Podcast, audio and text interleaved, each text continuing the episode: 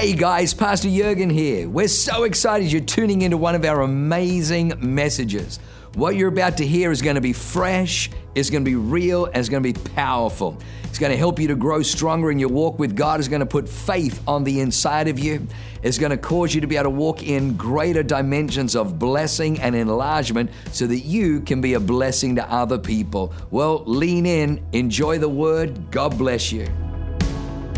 Quoted Bible verse is judge not lest you be judged. Everybody loves quoting that one. And it's they, they stop there. They take it grossly out of context, of course, because just stopping there fits their devices. It allows people to justify their own lifestyle and put like an instant bubble around them, like, eh, don't judge me. And I just, I, I just, like, you see people all the time with tattoos and whatever, they just say, only God can judge. Like, you have to read the rest of the verse and understand what it's actually saying. It's Jesus says, Judge not lest you be judged. Then he says, The measure that you use will be levied against you. Then it says, and I love this, Jesus is funny. He says, You go to your brother and want to pull a speck out of his eye when you have a big railroad tie in your eye. But then what Jesus says, and this is really important Jesus says, First, remove the railroad tie from your own eye then remove the speck from your brother's eye. He doesn't say, only worry about the plank in your own eye. It's not what he says. Jesus says, take the plank out of your own eye, but then, yes, go to your brother and pull the speck out of his eye. When Jesus says, judge not lest you be judged, he's saying, if you're going to go tell somebody how they run their marriage, you better have a good marriage. If you're going to tell somebody how to manage their money, you better not have filed bankruptcy 12 times. He's saying, don't be, and listen, none of us are perfect. Like, I have a, a great marriage, but it's not perfect. So that's what it means when Jesus says, judge not lest you be judged. God raised up judges in response to the tragedy happening in Israel. The world hates to be judged. The spirit of this world rails against judgment. And even that word judge, like it just carries this like this weight to it in a, in a bad way, and it's because it's been so corrupted by the world. To judge means to declare right or wrong based on agreed upon moral standard. That's what it means. That's what it means to judge. Jesus judged people all the time, all the time. Finds a woman, a Samaritan woman at a well drawing water, and he says, "Hey, uh, can you do me a favor and go get your husband?" Jesus knows everything. She's like, "Well, you know, I don't, I don't have a husband." And he's like, "Oh yeah, I, I know. You've had five. And that's just excessive. I mean, Jesus, come on. You know, we don't have to rub people's nose in it. But Jesus didn't dance around the real issue in her life. He's like, hey, there is a pattern of dysfunction. You've been married five times. Don't do that anymore. And then he says, the way that you didn't just leave it there, it doesn't just point out her sin and then say, all right, good luck with that. He says, but if you drink of this water, of living water, then you will thirst no more. The thirst you're trying to satisfy with these dysfunctional relationships over and over and over and over again, that's not filling you up, I can fill that up. But Jesus couldn't do that without first calling out the dysfunction in her own life. He judged her. What you're doing is wrong. When God sent two angels into Sodom and Gomorrah to warn Lot about the impending doom, all the, the men of, of Sodom and Gomorrah circle the house and they say, Hey, give us these men so we can defile them and do all kinds of terrible things. And Lot says, No, guys, you don't want to do this. These, these men are from the Lord. Don't do it. And then they say, Who are you to sit over judge of us? The world hates to be told what is right and what is wrong. But the Lord raised up judges to be waypoints, to provide guidance. Discipleship is judgment. With love, with love, and I'm going to get to that here in one second. In a disciple making church, we tell you when you have blind spots. And listen, if you, let me be really clear. You can come to this church, I mean, as long as you're not putting other people in danger or causing wild disruptions. You can come to this church however you are, with whatever mess you are in, like we want you here. You can be in the, the depths of drug addiction, alcohol addiction, like whatever. be here. Now, we're not going to put you in leadership, okay? If there's still gross dysfunction going on in your life, we're going to gently, with the admonishment of the Lord, say, hey, we see some things in your life that are leading to your own destruction. We don't want that for you. That's a disciple making church.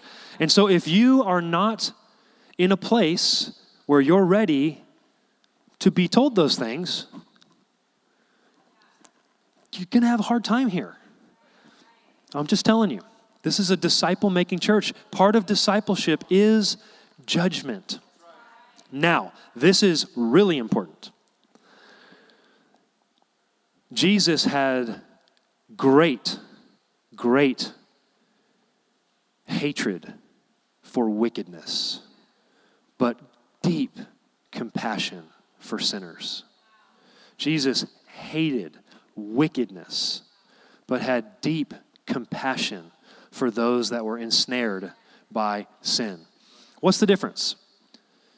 Sin means to miss the mark. It means that there is a standard of living that we fall short of. Wickedness is the spiritual reality that rails against the establishment of God. Notice that Jesus always called the devil, called Satan, the evil one. Jesus never called the devil the sinful one. The devil actually can't sin because sin is through the, the law that was given to people. Only human beings can be sinful. The devil is wicked. He is evil. When he rebelled against God, was cast into the earth, there is wickedness in the earth. Now, that wickedness, the mechanism for the outworking of that wickedness is through sinful people. Okay? But Jesus had great compassion for those that were ensnared by sin. And so I want you to hear how this works itself out.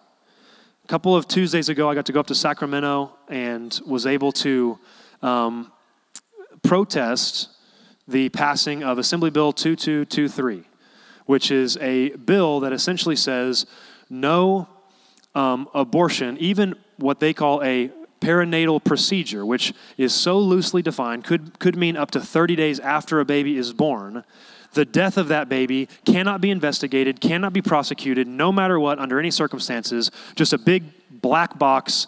That's wickedness. And it is our job as the church to rail against that. Now, I want you to hear me very closely, just a moment of vulnerability here. When I was a young man, I was 16 years old, I was sexually active with my girlfriend, and she came to me one day and said, Hey, I'm, I'm late. And my life flashed before my eyes. I was like, Are you kidding me? Like, and we both panicked, didn't know what to do. And, um, and, and I, I said, Do you want me to make an appointment? And we both knew exactly what that meant. And she said, Yes, you know, go do it. And I did. Now, it turned out that she wasn't pregnant. But my point is, I was guilty. I'm guilty. If she would have been pregnant, we would have gone through with it. And if you're in here and you've had an abortion, if you know somebody in your family who has had an abortion or supported abortion or whatever, I want you to know that this church is not angry at you. God is not angry at you. God is angry and his hatred burns against a spirit that wants to snuff out the most innocent thing in this world, which is an infant human life. That's the difference between the hatred of wickedness and the compassion for sinners. Okay, and at this church, we hate wickedness, but we have deep empathy and compassion for those that are working things out. Discipleship is judgment. It's saying, hey, you're living in a way that's not going to produce the best in your world. And we want to see you flourishing. And we at this church have a responsibility to bring that to you. That's what discipleship looks like. Are you willing? Are you ready for that? Are you ready to say, hey, are you ready to pray like King David prayed? Search me, O Lord. Any wickedness in me, find it, weed it out. If you've got to use a person, if you have to use an annoying person to do it that I don't like, do it. I don't care. Whatever the mechanism, bring it on. Just sometimes it seems like the people that like correct you are the people that already aggravates you. You know what I'm saying? God does that sometimes. I don't know why. Last point as we come to a close. Judges chapter 3. So I'm kind of skipping around. This is just kind of all of Judges chapter 2 and the beginning of Judges chapter 3. I'd really encourage you to read it because it's, it's an amazing picture of where we are today. Judges chapter 3, verse 1. Now, these are the nations which the Lord. Actually, I'm going to back up. It's not going to be on the screen, but I'm going to read the, the last verse of, of chapter 2. Therefore, the Lord left those nations without driving them out immediately, nor did he deliver them into the hand of Joshua. Now, uh, chapter 3, verse 1. Now, these are the nations which the Lord left that he might test Israel by them. That is, all who had not known any of the wars in Canaan. Verse 2. This was only so that the generations of the children of Israel might be taught to know war. Discipleship is teaching people how to fight. As a Christian, your life is warfare. It is. There is a spirit of this world that's going to rage against you. And everybody, you, you know this is true, right? Paul said, everything I want to do, I don't do. Everything I know I'm not supposed to do, I do anyway. Have you ever noticed how, like, you can, you can open your phone and be on Instagram for 90 minutes and boom, and then you sit down to read your Bible and it's like you're one sentence in, you're like,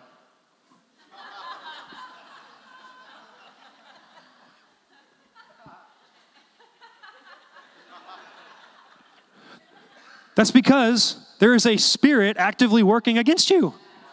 That's why. That's why you can get on Instagram and just all of a sudden two hours disappears. You read all day long. You try to read your Bible. Oh my goodness, it's like you need nine cups of coffee. You need a white room, white noise, no distractions. We need to teach people how to fight. Now, listen, I do want to I want to clarify. It doesn't mean that your entire life is battle fatigue and shell shockedness. King David said that you make a table for me in the presence of my enemies. That there's a, an amazing sort of paradox we get to live in that we're always at war, but somehow God gives us peace in the midst of that war. And I can tell you, here at Awaken Church, we go to battle all the time, but we have a lot of fun. A lot of fun. We live life front footed. We don't live life on retreat. We live life taking ground. And there's warfare. There's warfare all the time but we also have a lot of fun doing it. And I love that God left bad guys in the land. God purposely left them in the promised land and told the children of Israel, drive them out. I'm not going to do it. You do it. And then left them there after Joshua died and said, I'm still not doing it. Next generation, figure it out. You need to learn what it looks like to fight. And so the children of Israel, in a land that was promised to them, flowing with milk and honey, had to fight for it every day, had to drive out the inhabitants of the land. You have to drive out the inhabitants that have taken strongholds in what God has promised you. You have to actively drive them out. You cannot coexist with dysfunction if everybody in your family has, has been fearful and been anxious, and you have to drive that out, you cannot coexist with a spirit of fear in your world. You have to drive it out.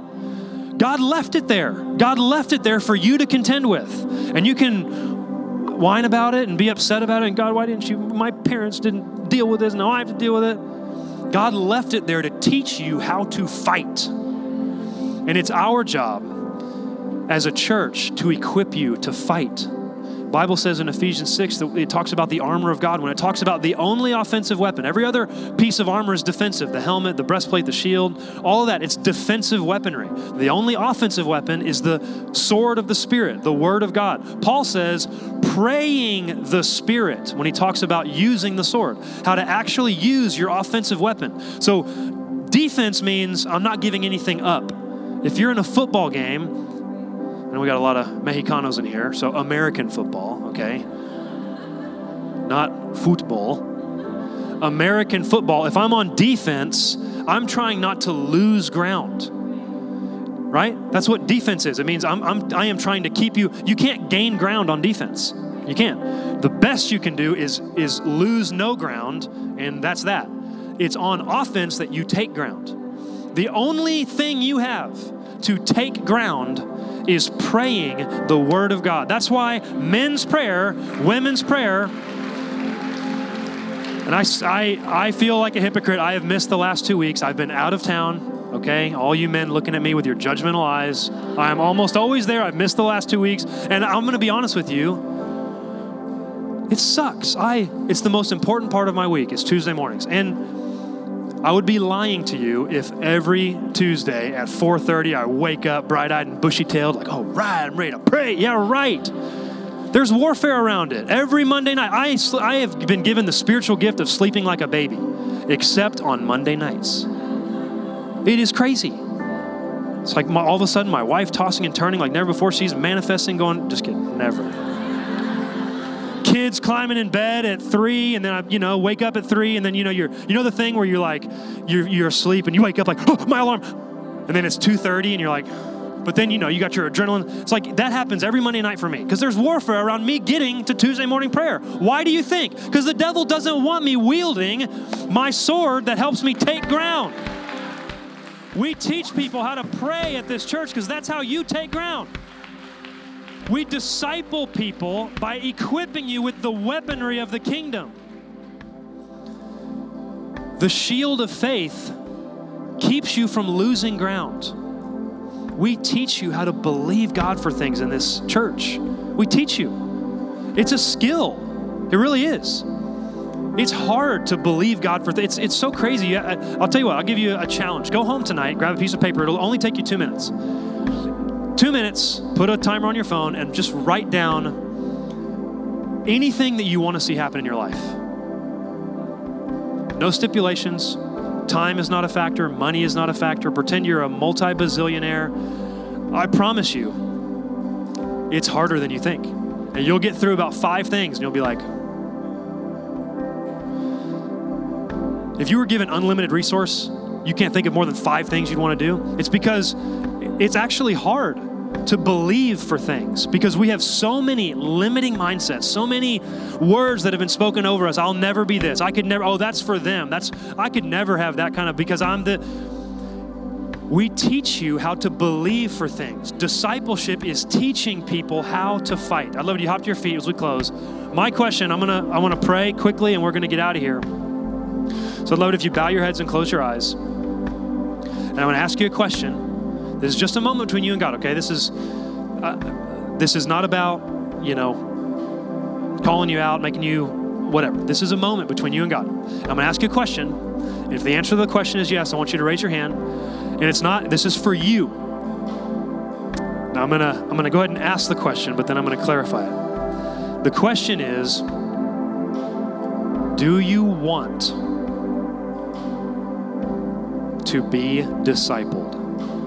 That's the question. Don't raise your hand yet. I'm going to ask it again, and then I'm going to pray for everybody that raised their hand. And I'm going to tell you what you're in for.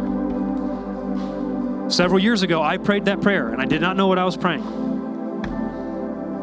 I prayed, Lord, and it was in a specific area of discipleship. I wanted discipleship in business. I was a brand new entrepreneur, just figuring things out. Katie and I were very much struggling financially, and, and I, I saw people in this house that I wanted whatever the blessing that was on them, I wanted it on me. And I prayed, God, I pray that you would put me around people more successful than me. That's what I prayed. Now, all of a sudden, two, three months later, I get invited to this prayer meeting, and it's Pastor Marco, it's Pastor Rudy, Chris Aguilar, Matt Lee, Jose Rubalcaba, some of the wealthier guys in our whole church. And I was like, oh my gosh, it's so amazing. And I, I go and, and, and we'd start praying, and and they would oh we, we always start out with just kind of some big wins and, and like every day was like oh yeah i needed you know $120000 to appear out of nowhere and boom it did. How crazy is that? Oh yay you know and then oh yeah i was just believing god for a new client and then i didn't get one i got four. How crazy is that? And i'm just like have none of that going on so i'm just kind of standing there in the circle everybody's piping off on all their blessings all their great stuff just getting riddled with discouragement. And I was driving a long way at the time. Katie and I lived in Oceanside while we were building our house. And this prayer meeting was all the way down here in Chula Vista. So I had a super easy excuse to just say, hey, you know what? Guys, I just, uh, too tough. I can't do it anymore. And they would have been like, oh, of course, totally. And so I was so discouraged. I was just about to say, you know, send a text, hey guys, love doing this with you, but just can't make it happen with a drive. And God stopped me and reminded me This is what you asked me for. Do you want to be discipled? It means that God is going to illuminate some things in you that you're not proud of. And that's okay, there's no judgment. We want to see you flourish. I get corrected all the time. Just the other day, Pastor Jurgen sent me a text and was like, hey, I didn't really like the way you handled this thing. And it stung for a minute. You know, I was like, uh, I love Pastor Jurgen. I, I want to honor him, I want to do right by him. But I'm so thankful that he took a minute to say, hey, don't do it that way, do it this way. So, again, every head bowed, every eye closed. If your answer to that question is, yes, I want to be discipled, knowing full well what it means, that there may be some things, some ways you're living that are going to be called out. There may be some patterns, some habits in your life that are going to be confronted. If the answer to that question is yes, I want you to shoot your hand up and I'm going to pray for you. I'm not even going to look. I'm going to keep my eyes closed because it's not about me. Hopefully, there's at least one hand. That mine's up. God, I thank you so much for every hand lifted, whether it's two or 200. And God, I pray right now for a great wave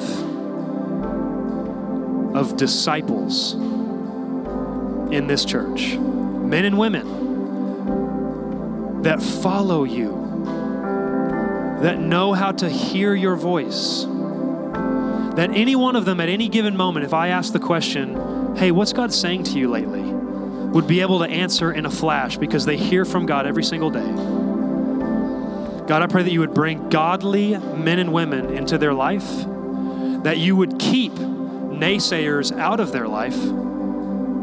God, that you would bless them with people further along in faith than them, further along in marriage, further along in parenting, further along in business, fur- further along in whatever it is, in sobriety, in, in whatever.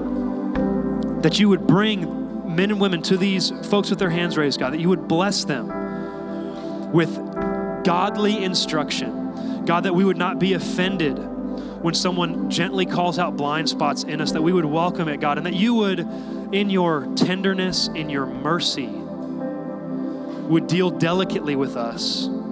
You would sanctify us. That we at the Eastlake campus of Awaken Church would be a holy people, set apart, consecrated, wholly devoted to you. And that the outworkings of that would be the supernatural in our lives, that we would walk in a level of, of unmerited favor, the likes of which the people in our world have never seen, that they will come to us and say, What in the world are you doing? Whatever it is, I have to have it. What? And we will tell them that we have submitted to the correction of the kingdom of heaven. God, we pray blessing over this church, that we would be a church that takes the Great Commission seriously, that we would make disciples of all nations, baptizing them in the name of the Father, the Son, and the Holy Spirit teaching them to obey all that you have commanded of us. In Jesus' mighty name, somebody say, Amen. Wow, what an amazing word. I hope you enjoyed that as much as I did. Hey, listen, for more information about our church, go to www.awakenchurch.com or subscribe to our YouTube channel if you haven't already and download our app. It is amazing. It is chock full of incredible messages, information about upcoming events, and you can even support our ministry if you feel so inclined. We loved having you with us today. We look forward to seeing you again. God bless you. Live a life that is transformative. Bye for now.